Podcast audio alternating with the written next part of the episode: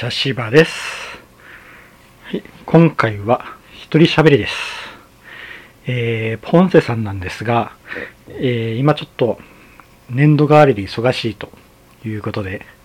今回一人でやることになりました。まあ、うん、仕方ないですかね。で、ちょっとあの、僕、ちょっと不安がありまして、えー、このポッドキャストですね、まあ、事件を取り上げるわけですが、えー、これを一人でやったら、こう片方側の意見しか出ないという恐れがあるんですよね。このポッドキャストは、あの、ポンセさんと僕がいて、で、全然性格が違う二人で、で、ポンセさんが、まあ、熱くて感情を出すような、えー、話をして、で、僕の方が、まあ、冷たくて合理的というか、まあ、人の気持ちがわからんような ところがあるんで、そういう意見を出して、その両方の意見でこう回っていくっていうのがいいと思うんで、で、今回の場合は僕一人でやる。僕の思考の垂れ流しが行われるという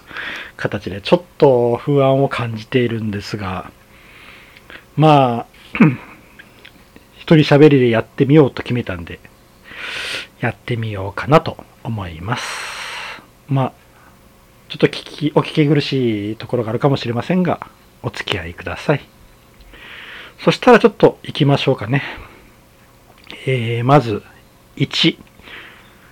豚の心臓移植患者が術後2ヶ月で死亡。遺伝子操作された豚の心臓を人体に移植する世界初の手術を受けた男性が術,、えー、術後2ヶ月で死亡したと施術したアメリカ医療チームが発表しました。というわけで、これですね、えっ、ー、と、多分2ヶ月前やったと思うんですが、あのー、取り上げて話をしたんで、一応、まあ、最後まで責任を持つということで取り上げました。2ヶ月しか持たなかったんですね。うーん、やっぱりなかなか難しかったんですね。うん。どうも、えー、術後数週間は休絶反応もなく、経過は良好だったんですが、えー、健康状態が悪化。回復の見込みがなくなったことから緩和ケアを受け、死の直前まで家族と過ごしたということですね。うん。まあ、あの、2ヶ月前に話した時、あの、ポンセさんもおったんですけど、その時に話した中で、ポンセさんが言ってた、あの、やはり 人間に移植するために、えっ、ー、と、遺伝子操作をした豚を作って育てるっていうのがやっぱどうなんやろうっていうのを話しとったんですがやはりちょっとこう神の領域に手を突っ込んどる感がやっぱ感じられますね。あとあの後もやっぱずっと考えよったら。うん。まあねこの亡くなった方はまあもうどうしようもなくこの手術を受けたわけなんですが、だからその人の選択をどうこういうあれはないんですが、やっぱりちょっと、うん、個人的には神様の怒りを買ったんかなみたいな気持ちになりましたね。うん、まあね、これ、これがもしもうまくいったら、あのね、移植を待っている人々には、人々はすごく助かるとは思うんですけど、やっぱりどっかちょっと引っかかる部分がありますよね。うん。まあ、助かる人もおるんやけど、ここまで足、手を突っ込んでいいのかっていうのはやっぱ多分ずっとこの手術に関しては、うん、そういう思いがつきまとうことになりそうな気がしますね。はい。そしたらちょっと次行ってみましょうかね。2、心肺停止で救命活動中に偶然居合わせた看護師に医療行為を指示した消防職員が懲戒処分。救命活動中に市民に医療行為を指示したとして、愛知県豊橋市の消防本部の職員が懲戒処分を受けました。豊橋市は、救護は成功したが、公務員としては不適正、えー、不適正な業務執行として、男性主査を減給10分の1.6ヶ月としました。というわけで、うん、えー、ど、これは、えー、どういうことか言うたら、まあ、心肺停止の患者がいて、そこにまあ、えー、救急隊が届い、えー、来たのかな。で、そこで救命活動中に、あの、応急手当をしていた時に、そこに偶然居合わせた看護師の方に、えー、静脈路確保をお願いしたんですね。で、それが、まあ、うまくいって助かったということですよね。うん、で、この静脈路確保っていうのは本来は救急救命士の資格を持つ、えー、この男性主査が行うべき医療行為やったんですが、うん、自分であるより確実だと思ったとして処置を依頼したみたいです。自信がなかったんですね。うん。で、それやったら看護師さんが慣れてるからお願いしますってことでやってもらってと。うん。で、この男性主査は、えー、その後上司に処置は自分がやったと虚偽の報告をしていたらしいですね。うん。あ、これ2021年8月の出来事なんですね。ということは、それまでずっとこうどう処分しようかっていうことで決まったみたいな形なんですかね。今こういうニュースが出るということは。うん。まあ、ねえ、あの、パッと聞いたら別にいいやんってちょっと思ったんですけど、でもよく考えてみたら、これうまくいったからいいものの、もしも失敗していた場合、誰が責任を取るんやろうって思いましたね。うん。これ、もしも失敗してたら、このね、お願いされたこの看護師の方が、ね、何らかの処分を受けなきゃいけなくなるんかな？下手したら、こう、裁判になったりとかもするかもしれませんから、うん、そこを考えたら、ちょっと、この、ね、男性主査の責任放棄にも取れますよね。うん。例えば、ね、な、なん、何にしようかな。えー、なんか、自分の仕事？外で自分の仕事をしていて、自分が、ね、それがあまり自信がないことをやらないけん時に、たまたま知り合いが通って、全然その仕事と関係ない知り合いが通って、あ、あいつやったらできないって、ちょっと悪いけどやってやって、ね、やってもらって、で、そこで何か事故が起こった時に、さあ誰の責任っていうことですよね。うん。だから、多分このね、救命救急士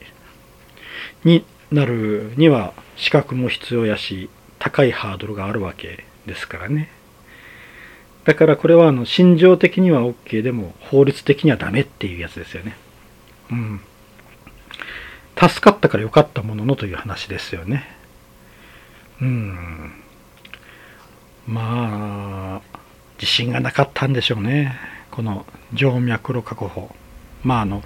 そういう、どういう医療行為かっていうのはちょっと僕にはわからないんですけど、うん、多分なんか結構経験値がいるようなことやったんかもしれませんね。まああの、ね、これはもう仕方ないのかな。仕方ないですよね。あの、世の中はやっぱ法律で回っている部分がありますからね。うん。仕方ないですね。まあでも助かってよかったですよね。この人が。うん。じゃあ次。3。ふるさと納税で水炊きセット1円とご登録。福岡県吉富町は、ふるさと納税で水炊きセットが返礼品でもらえる寄付額を1万円と表示すべきところを1円とご表示して申し込みサイトに登録したと発表しました。約2分間で在庫上限の500セットが完売したそうです。いやー、ちょっとしたミスで大ごとになったというパターンの話ですね。まあでもあの、ふるさと納税でね、1円って出とったら、あれって思うよ、思いますよね、普通。え ?1 円って。1円納税したら水炊きセットもらえるのっていうのは、ね、ど、おかしいって思いますよね。それが2分間で全部完売したって恐ろしいですね。これは。うん。どうもあの、この記事を読みよったら、一人で100セット申し込んどった人もおったらしいですね。一人で100件か。100件申し込んどる人がおったみたいですね。いやー、なかなかですね。で、これはあの、うん、申し込みをした53人に対して、メールでお詫び文を送って、ね、キャンセル扱いにしたみたいですね。まあ、あの、苦情とかはないみたいなんで、うん、みんな、ああ、やっぱりかっていう感じだったんかな。まあ、でもこれは、ね、やっぱ、ちょっとしたミスで大ごとになるっていうのは、時々ありますよね。あの、昔ですね、あの、j コム株大量誤発注事件っていうのがありまして、これはあの、株をやれる人の間ではすごく有名な話なんですけど、あの、みずほ証券が、えー、この j コム株っていうのを発注するときに、61万円で1株を売りに出すっていう注文をやりたかったんですが、1円で61万株を売りに出すって間違えて言っちゃったんですよ。それで j コム株がぐわーっと下がっていって、っていう事件があって、うん、結構当時はかなりね、あの、テレビニュースとかでもやりよったんですけど、うん。まあ、ね、やっぱあの、人がやることにはどうしてもミスがあるから、何個も何個もこう、チェックをかけなきゃいけないんでしょうね。うん。これあの、ね、まあ、今回の場合は全部こうお詫びで済んだんですけど、この j コム株はもう大問題になりましたからね。うん。怖いですね。なんかなんかこうやるときには本当、ね、ヒューマンエラーは起きるんで、チェック体制が必要やなって、大事やなって思った事件ですね。そしたら次、行ってみましょうかね。4、アパート退去期限当日に部屋に火をつけた疑いで逮捕。アパートの退去期限当日に部屋に火をつけたとして49歳の無職の男が逮捕されました。長年溜め込んだゴミを燃やそうと思い火をつけたと話をしているそうです。これは怖いですよね。え、なんで？なんでっていうのがまずは先に来るんですけど、えー、めんどくさかったやろか。もう、捨てるの。え、でもアパートの中ですよ。ねえ。えー、意味がわからんってやつですね。うん。えー、まあでもあの、退去期限当日っていうことは、え、なんなの引っ越し？それともなんかあの、家賃払えなくて、追い出される状況やったのかな？アパートの退去期限当日だから、これってあの、ただの引っ越しやったら、こんなことせん気がするんですよね。うん。だからなんか、トラブルかなんかあったやろうかな、大家さんと。まあでも普通で考えて部屋にある大量のゴミに火をつけるなんか言うて、ねえどうなるか分かりそうなもんなんですけど、ねえ何も考えてなかったのかただあのまあ本人は容疑を認めていてでしかもそのあの通報がなんか匿名の通報が入ったのかな？男性の声で。で部屋でビニールなどが燃えているって言ってたらしいんですけどこれってねこの火つけた本人しかわからんですよね。だから多分これ本人が連絡したんかな？匿名で。部屋でビニールなどが燃えているっていう匿名の通報があり消防隊が駆けつけで怪我人は出なかった。この49歳の無職の男しかありえん気がするんですけどね。うん。もううん。ねあの他の部屋の人とか通りがかった人だったら匿名では確かにと、えー、匿名では言わんと思うんですよね。うん、まあなんかいろいろと不思議な事件ですよねこれ。はい、じゃあちょっと次に行きます。5部活動強制加入やめてとスポーツ庁に要望書を提出。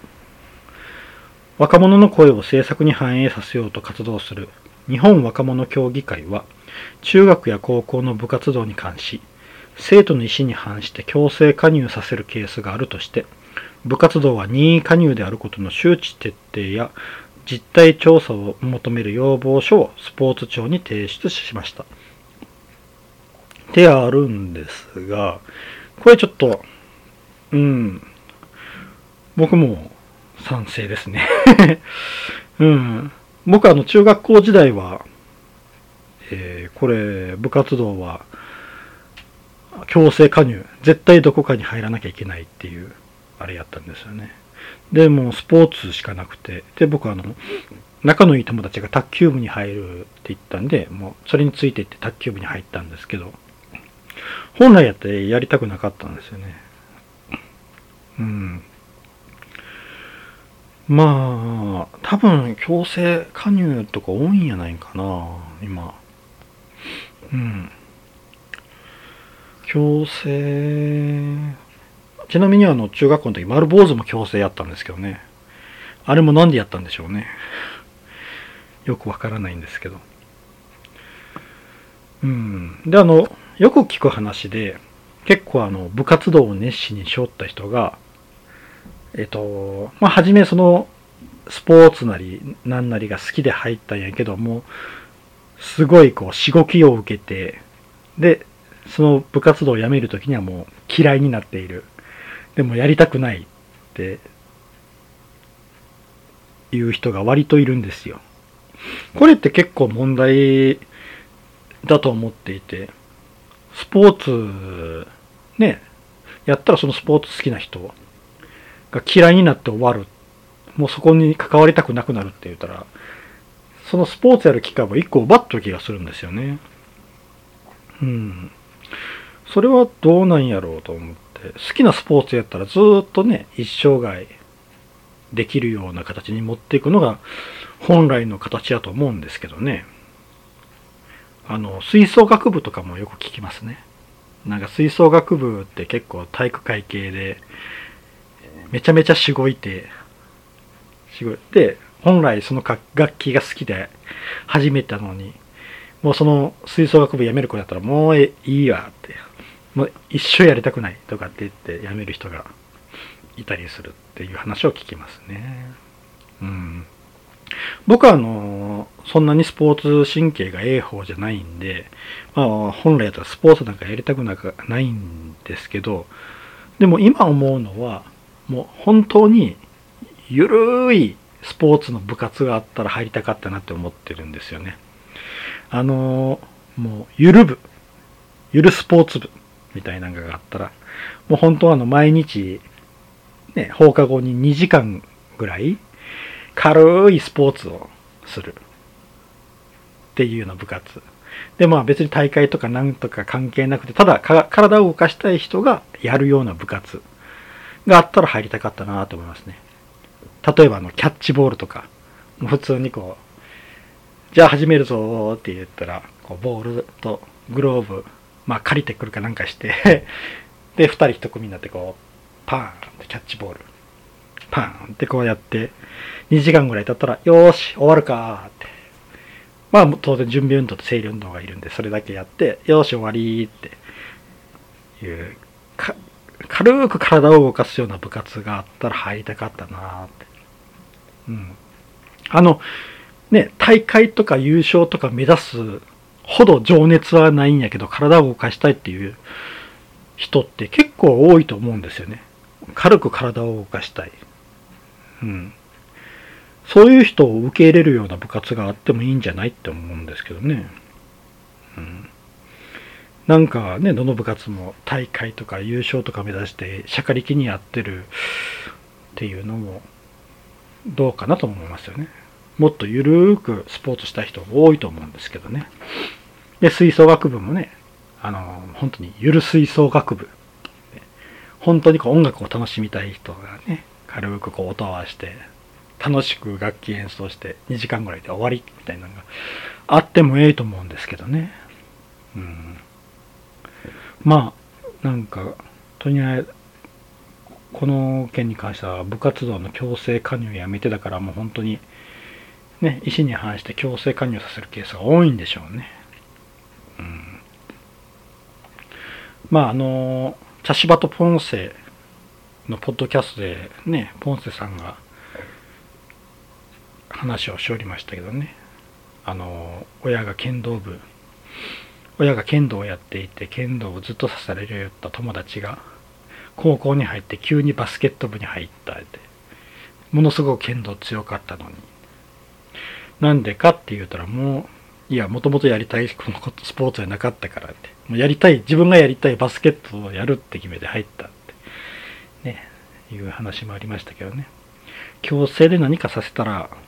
絶対どっかに反動がやってくると思うんで、確かにこの要望書でね、ちょっといい方向に向かえばいいなと思いますね。うん。よし、そしたらちょっと次行ってみようかな。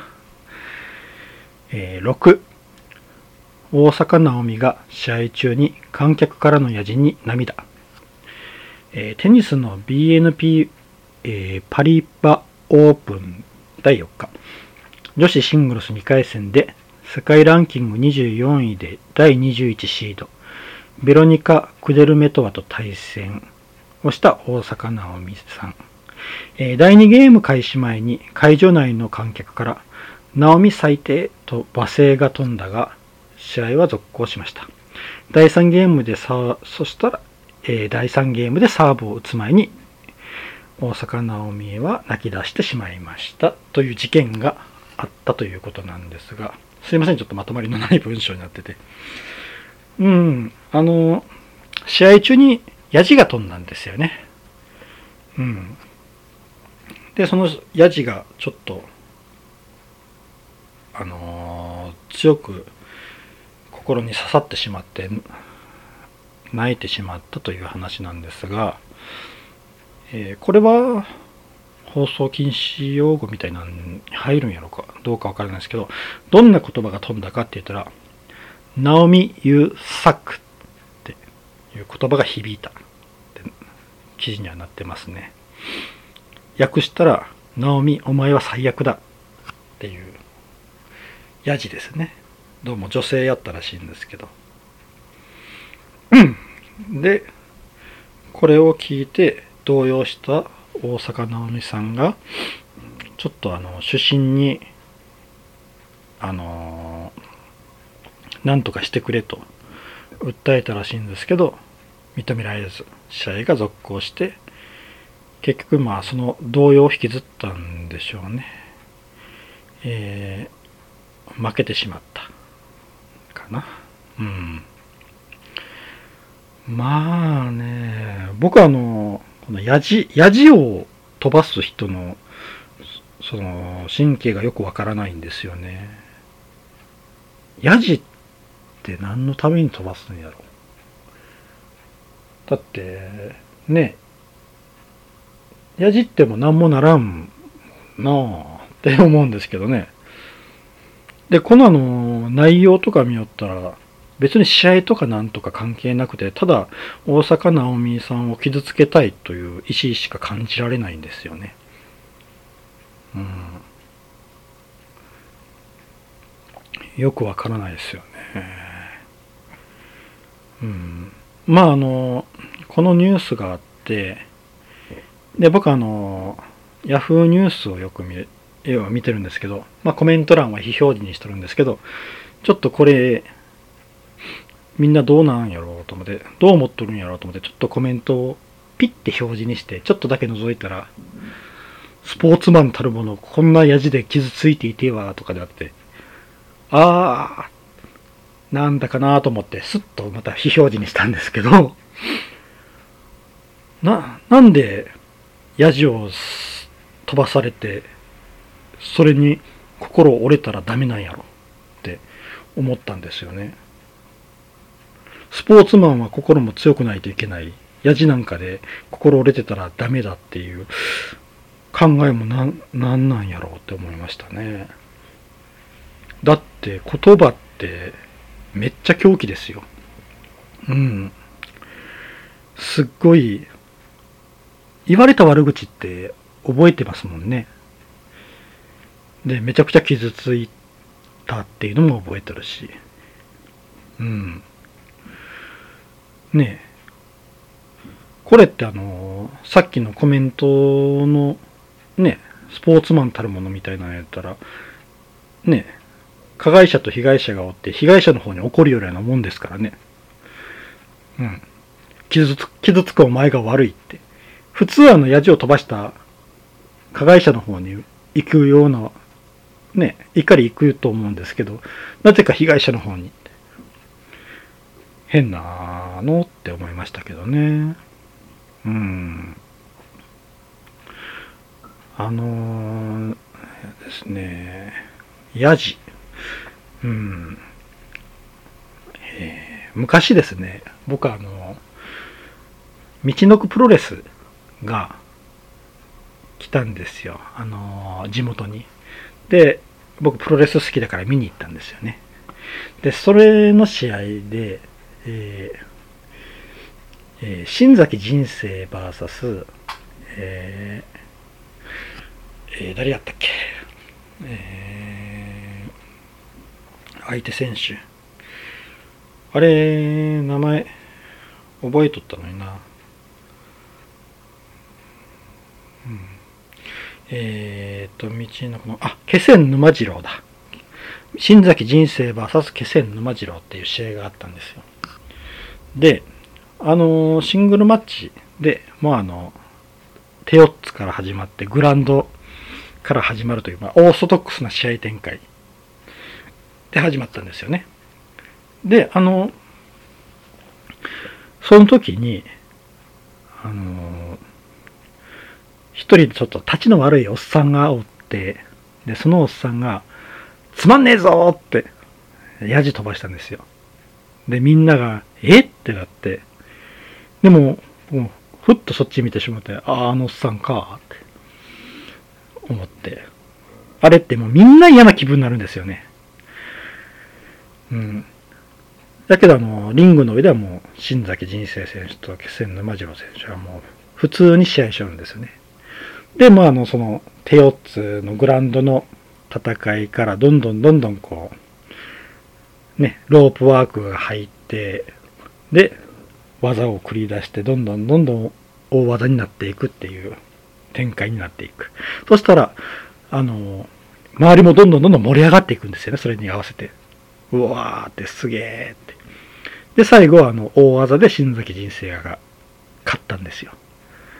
で、も会場内は大盛り上がりですよね。うわーって。ほんとす素晴らしい試合やったんですけど。で、あの、ね、新崎人生選手のこうテーマ曲がなってで、まあ、退場するんですけど、その新崎人生にうわーって握手で駆け寄って寄ったのが、そのやじ飛ばしたおっさんやったんですよ。え？って思って。じゃあなんでさっきやじ飛ばした？んと思ったんですけどね。まああの、まあ、言葉を変えれば、あの、新崎人生選手と、選手と稀勢沼次郎選手の、まあ、プロ根性が勝ったとも言えるんですけど、ねそのヤジを飛ばした本人が、そのヤジを飛ばした相手に握手を求めに行っているっていうのが、すごく不思議で、だからその本人にとっては、特に何の心の呵責もないってことなんですよね。何も考えずにただつまらんけんつまんねえぞって、みん、周りの雰囲気壊すようなことを言う、言ったんやろうと思うんですけど、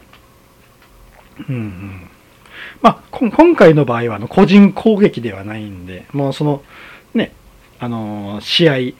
まあでもその試合もだってグランドってもう普通の展開ですからね。本、そのやじ飛ばしたおっさんが知らんだけ、プロレスを知らんだけの問題なんですけど、うん、つまんねえぞっていうのはもう個人攻撃ではないんであれなんですけど、今回のこの大坂なおみ選手の場合は、完全に名前を言って、ね、叫んでますからね。ただ、ただただ傷つけるだけの言葉ですからね。なん、何やったんでしょうね。これ、ただ大阪なおみを傷つけたいっていう意識しか感じられないですよね。うん。意味がわからないですよね。でも、それで傷ついて泣いてしまうっていうのももうわかるし。いくら試合中とかなんとかって言ったって、感情ってそこまで人間コントロールできないですからね。うん。あのー、ね皆さんは結構目の前で自分の悪口とか言われたことあるんですかね？僕結構あるんですよね。もうそれ全部覚えてますよ。あ、あ、でもインパクトありすぎ、ありすぎて、記憶消えとるやつもありますけどね。めちゃくちゃ傷つきますからね。うん。まあ、言葉は本当、あれは狂気ですからね。気をつけないといけないですよね。自分も気をつけないけんし。うん。他の人も気をつけてもらいたいと思いますよね。で、まあ、あの、今回の場合、この、ね、あの、結構大阪直美さんを他の観客がフォローしてくれたりとか、そのインタビュー、インタビュアーの人も、あの、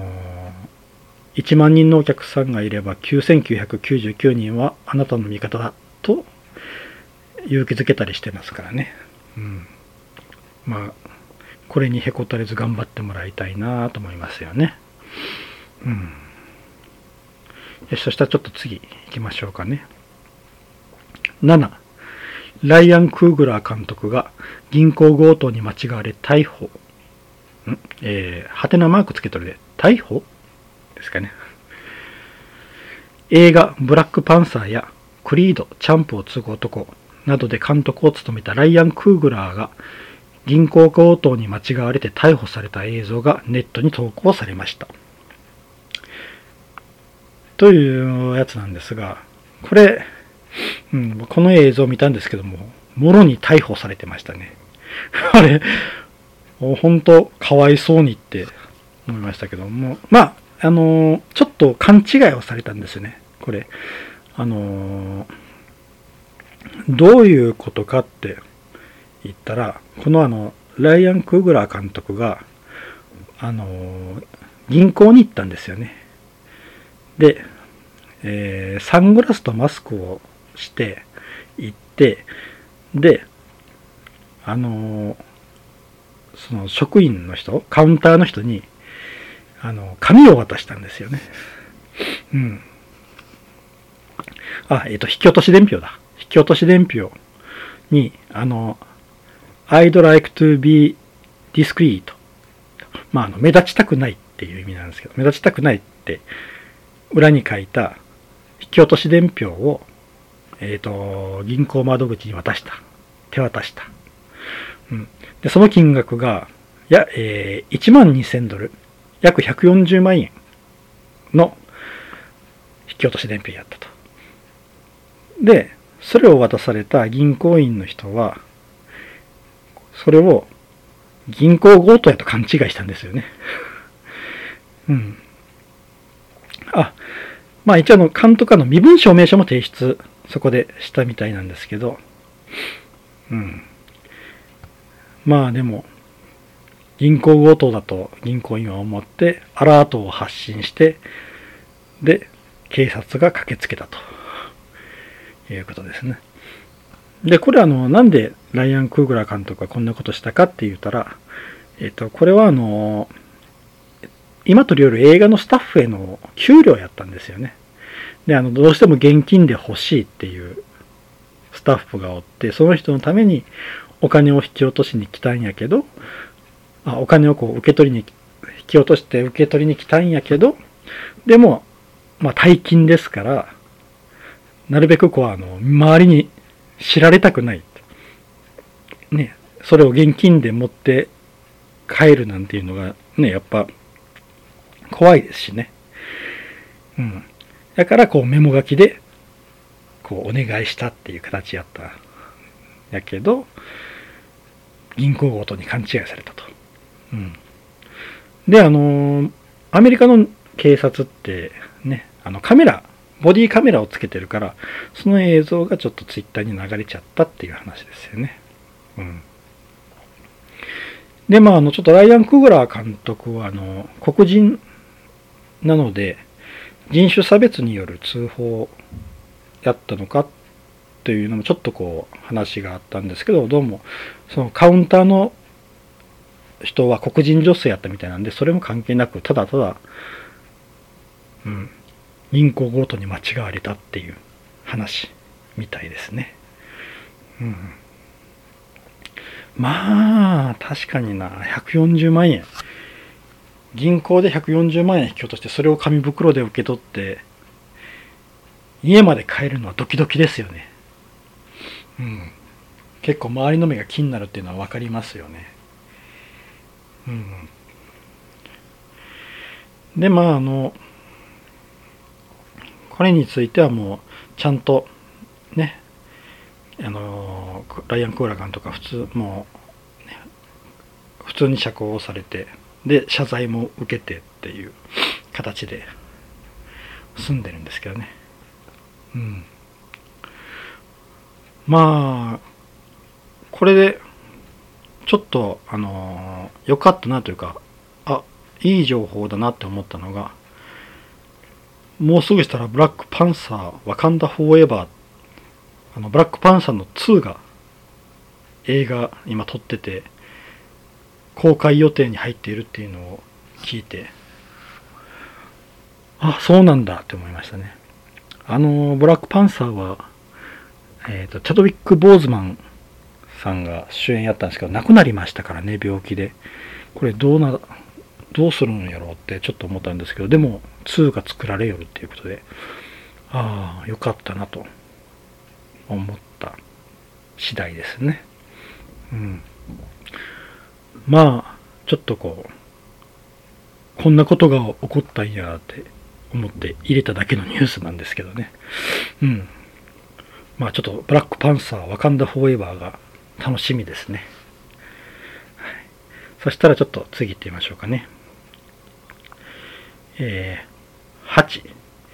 宮城県や福島県で震度6強を観測する地震が発生。3月16日午後11時36分頃、宮城県や福島県で震度6強を観測する地震が発生しました。これ僕はちょうどこの時間テレビつけとったらテレビに急に地震の速報が流れて見たら震度6強がの地震が宮城県福島県でって。でしかも3月16日ね。3月11日があって5日後でしたから、うん、なんか余計にドキッとしましたよね。宮城県や福島県。で震度6強って言ったらえっと、う。ん、まさか11年後と5日後に大きい地震がまたやってくるなんてって。ああそうですね。まずあ、これ言うときゃいけなかったな。あの、まず、宮城県や福島県で被害に遭われた方にお見舞い申し上げます。まずこれを言ってね、ちゃんと伝えとかんといけませんでしたね。失礼しました。で、ですね、これでまあ結構断水とか起こったりしとるみたいなんで、本当ね、また力を合わせて、なんとか復旧してからいけん状態やと思うんですけど、あとあのね、東京の方でも結構その影響が来て、あの僕初めてね、聞いたんですけど、東京電力管内であの、電力需給逼迫警報っていうのが出たっていうのが、あ、こんなのあるんだと思って、うん、びっくりしましたね。電力需給逼迫警報。あのー、ね、この地震で、えー、ね、火力発電所とかがちょっと壊れたりして、電力の需給ができない状態が起こったんですね。でそしたらちょっと需給ね需給バランスが崩れてしまってでちょっと節電という話が出てきてっていうやつですね。びっくりしましたね。うん。えっと22日に出したんかな？3月の。3月の22日に電力需給逼迫警報。うん。結構あの細かくニュース速報で入ってきて、ね、それが全部100%超えとってどうなることやらと思ったんですけど、なんとか踏みとどまったっていう感じですね。で、ニュースとかで結構ね、あの、ニュース番組も薄暗く電気を、電気を落としてやっていたりとか、あの、街の映る様子がね、外の看板とかも全部消し取ったりとかしてああみんな節電に頑張りよるんやってちょっと思いましたね。うん。あの僕が小学生の頃って結構あの節電はどうやったか分かんないですけど断水はよく起こりよったんですよね。うんよく断水が起こりよった記憶あるんですけどね。電気の方はあったかな。うんなんか時々あの節電もやりよった気がしますね小さい頃。だからそれを考えたら今は本当にこう安定的に供給できよったんですけど昔は不安定やったんやろうなとちょっと思いましたね。うん。まあちょっとこの電力需給逼迫警報はびっくりしましたね。でまたあのねえー今年中のどっかでまた起きるかもしれないみたいなことを言ってたんですけど本当節電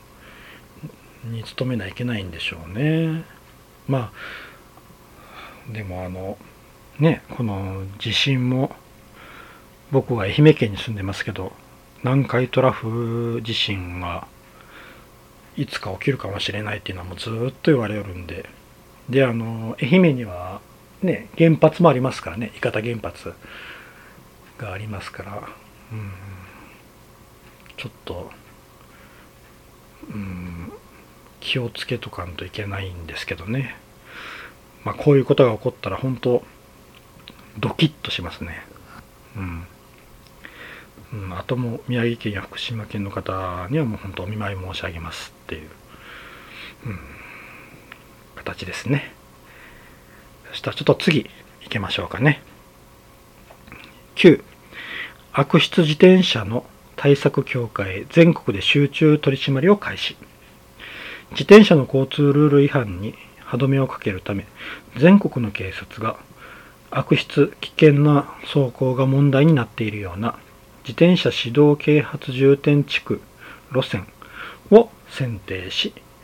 各都道府県警のホームページで地域住民に周知した上で集中的に取り締まりに乗り出すことが分かりました。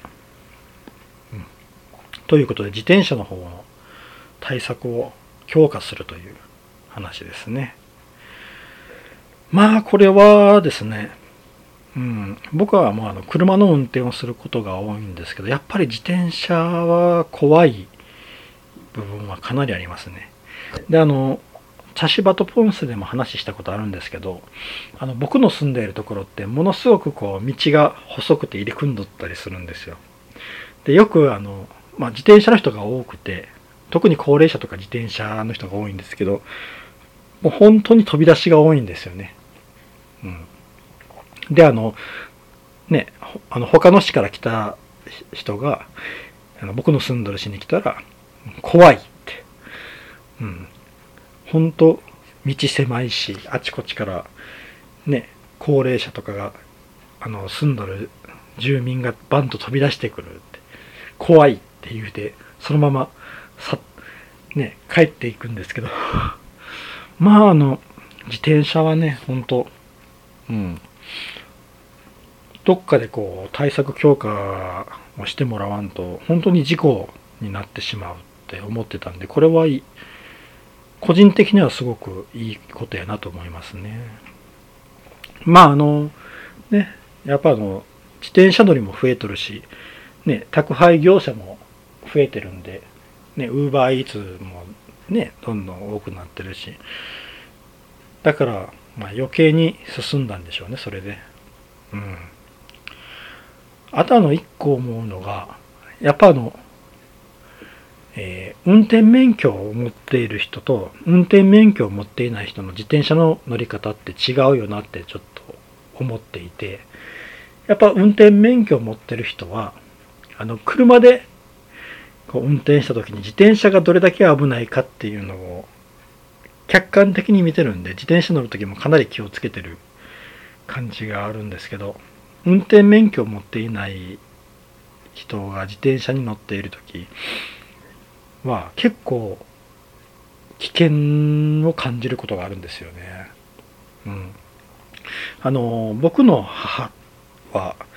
運転免許持ってないんですよね。で、時々ちょっとこう、あの、ね、あの、街の中で自転車乗っとる母を見かけた時とかに、うわってびっくりすることがあるんですよね。うん、すごいはたから見てて危ないんですよ。うん、だから、うん、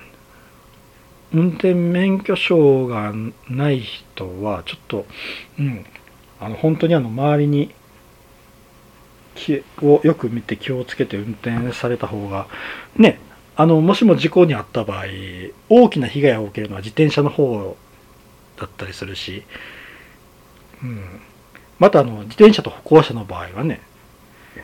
あの歩行者に怪我を負わしたらものすごい結構重い罰則とか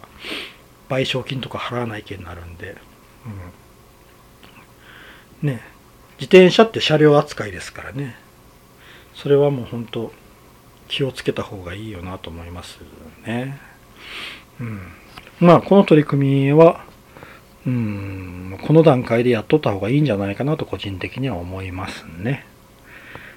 はい。そしたらちょっと次行きましょうかね。10、ウクライナのゼレンスキー大統領が日本の国会でオンライン演説。ロシアの軍事侵攻を受けて、ウクライナのゼレンスキー大統領は2022年3月23日18時から日本の国会でオンライン演説を行いました。というわけで、まあこれが一番ですよね。あの、ロシアのウクライナ軍事侵攻あの僕がねこの生きている間にこんな侵略戦争が起こるなんて思ってませんでしたね。うんちょっとびっくりしましたね。まあ今も軍事侵攻が起こってるんでうん。ちょうどこれあの撮ってるのがですね26日なんですよ。3月の26日。今の現在の時点で、うん、軍事侵攻がまだ続いてますからね。これは本当うん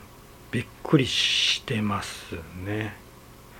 であのちょっとこの3月っていうのがなかなかねちょっとしんどかったですね。あのやっぱこの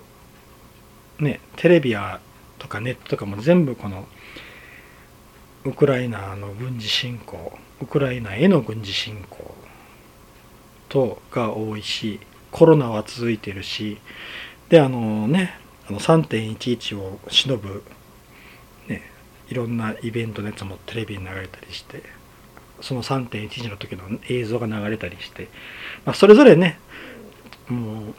重要なことだからちゃんとあの受け止めなきゃいけないのは分かってるんですけどキャパオーバーになりがちでしたねちょっと。僕は。うん。としんどかったですね。でこのまあねこのロシアのウクライナへの軍事侵攻もう戦争ですよね。うーんまあちょっとねいろいろ思うことはありますね。うん。まあやっぱあのねどうしてもニュースとかでいろんなコメンテーターさんが出ていろんなことを言うんですけど。うーん。やっぱああこれどうなんやろうなとか思うことも多かったですし。うーん。答えは一つじゃないですからねこういうのって。まああのねあるコメンテーターさんがね、まあ、ウクライナの人々は早くも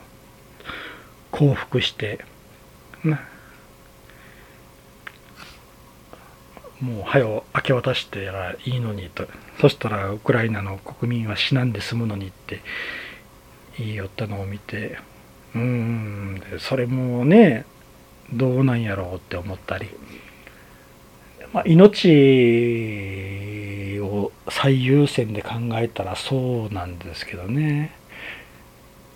うん。でまあその人はもうねパッとウクライナを明け渡してでプーチン大統領が亡くなったらそこに戻ればいいとかって言ったんですけどそんなにうまくいくんかなってね思ったしなんかねあの侵略してきて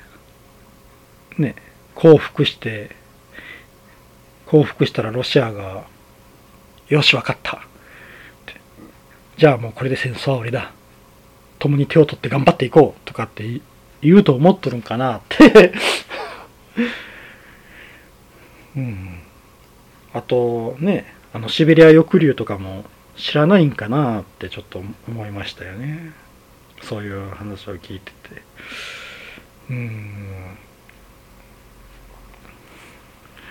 ねえ。まあの結ねロシア自体がもう本当ね社会主義国の体を成した体を取っている、まあ、独裁国家みたいなもんだからね。もう本当今のロシアってすごい怖いと思うんですけどね。何をやらかすかわからん。ねあの大統領の思い一つで何をやらかすかわからん状況なんで。うん。あああとねあのこの国会の演説。ね日本でのゼレンスキー大統領の演説の前でね前にあのアメリカで演説をしてそこでまあ真珠湾攻撃のことをちょっと出したんですよね。でそれを知った人らがうんいや真珠湾攻撃とあと9.11を一緒に並べて出したんかな。でその真珠湾攻撃と9.11を一緒にしてくれるなゼレンスキー大統領に抗議を出せとかって言う人らが ねどうもコメンテーターというかまあとか記者さんとかにおったりしたらしいんですけど。いやねまあ真珠湾攻撃はもうその軍事基地を狙って一般ね市民は狙ってないとかっていう言い分やったんですけどまあでも真珠湾攻撃をねまあいろいろねあの海戦の連絡とかの手違いとかがあって奇襲攻撃みたいな形になっちゃったんですけど真珠湾攻撃を起こしたことは事実ですからね。うん。うんまあでそれであのゼレンスキー大統領がうんあのそれぞれの国に対してそこの国に刺さる単語を出すっていうのはそれは分かりきってたことじゃないかと思うんですけどね。だってあのアメリカがアメリカ本土を攻撃されたのってこの真珠湾攻撃と9.11ぐらいのもんじゃないんかな。うん。だからそれが分かりやすいから出してで今はウクライナこ、まあ、ねこんな状況ですっていう話をしたっていうだけで。うん。なんでそれで目くじらを立てとるのかは僕は分からなかったですね。うん。それはねそのその国の演説をしているその国の人に刺さる言葉使う使いますよそりゃ。ゼレンスキー大統領。だって今こうやって演説将来でもね自国では国民が殺されよるんですから。でその国に対その国から援助を引き出さなきゃいけないわけですからね。それはどんな言葉でも使うます使いますよね。普通で考えたら。であのねこの日本のねオンライン演説でも日本人に刺さるような言葉や言い回しとかいっぱい使ってましたしね。あの原発の話を出したりとか津波っていう言葉を使ったりとかねあとサリン。出したりとか、うん、基本的な柱はこうえっ、ー、とね感謝とあとあのもしも戦争が終わった後の援助をお願いしますっていうのという柱の話やったんですけどその随所随所随所にそういう日本人に刺さる単語を入れているっていう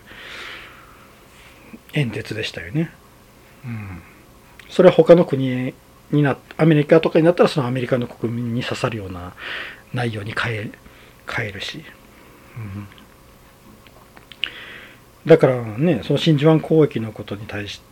して怒ってね日本で演説をさせるなとかねウクライナに抗議を出せとかって言った人らはうんあまりにもちょっと想像力ないんじゃないって思ってしまったな。あのこの戦争が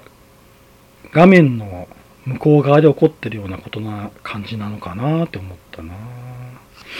うん。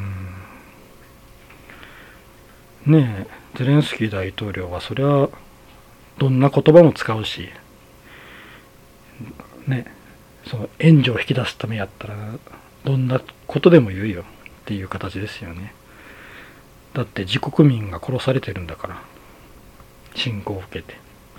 うん。ね。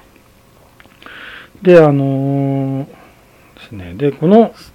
戦争を見ていてさあ果たして誰がプーチン大統領を止めれるんやろうって思いよったんですけどやっぱどう考えてももうロシア国民しかいないよなって思いますね。ロシア国民がいつ目覚めて立ち上がるかの、うん、というところかなってなりましたね。いくらこう外交努力で何とかしようと思っても多分、うん、難しいんやないかなって思いましたね。あのー停戦協議をしている時にすごいねあの気にもなったし話題にもなってましたけどあのウクライナ側の方はみんなこう T シャツと、ね、パンツですごいあのもう本当にねあの戦地におるような感じの格好なんですけどロシア側はみんなスーツなんですよね。だからもう本当あそこに来とる人らはロシア国内の中でもかなりね、あの、中枢におる人らで、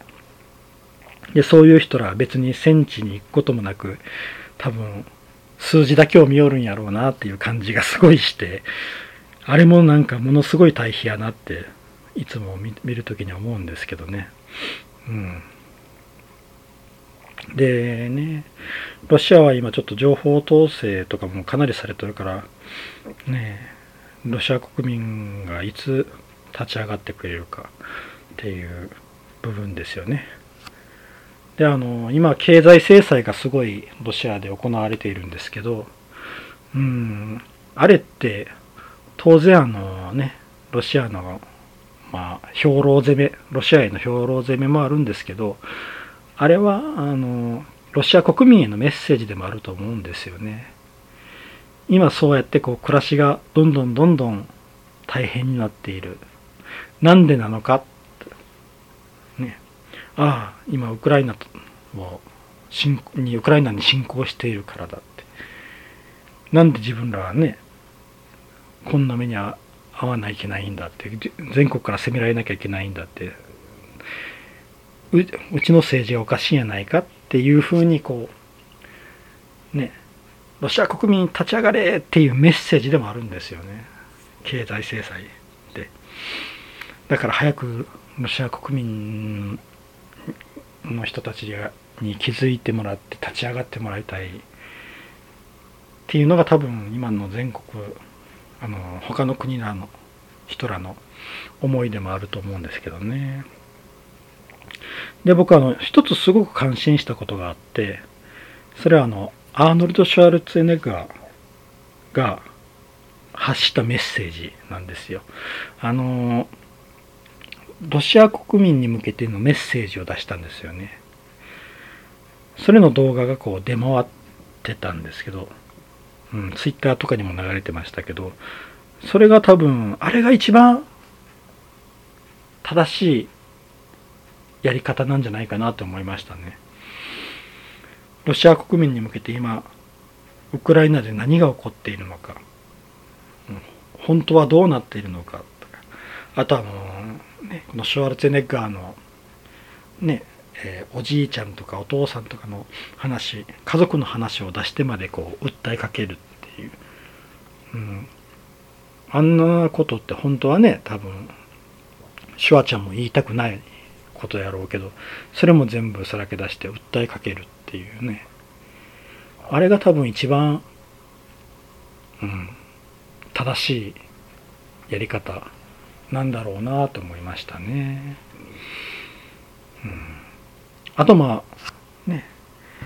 話題になっとったのはタモリステーションかタモリステーションですね。ねタモさんのが出てずっとこのねロシアのウクライナ侵攻についての特集をやったんですけどタモさんが振られた時だけ3回ぐらいしか口を開かなかったっていう、うん、ま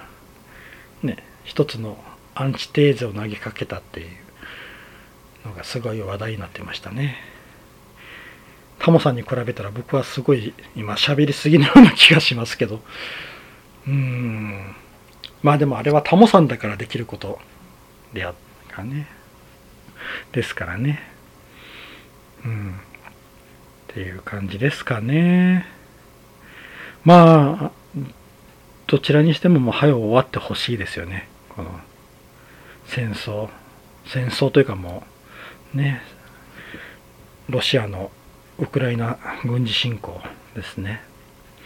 本当もう画面から流れてくる映像がもう辛くて辛くてたまらないですよね。うん。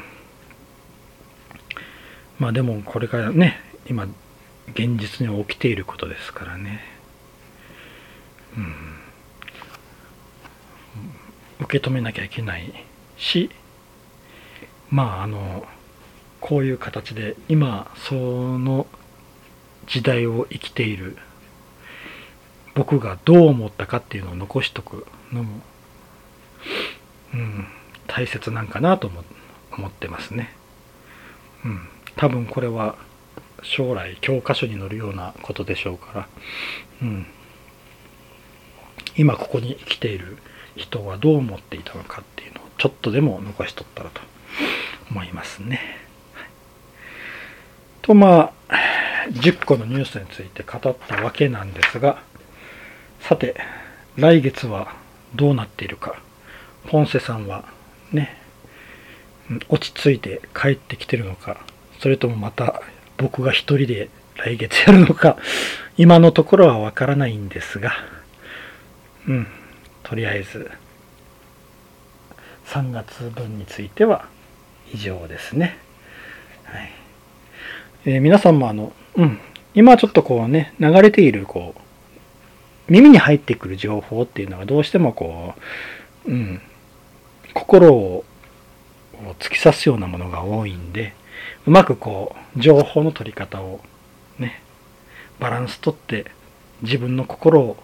や精神を守りながら毎日を過ごしてください。はい。以上です。ありがとうございました。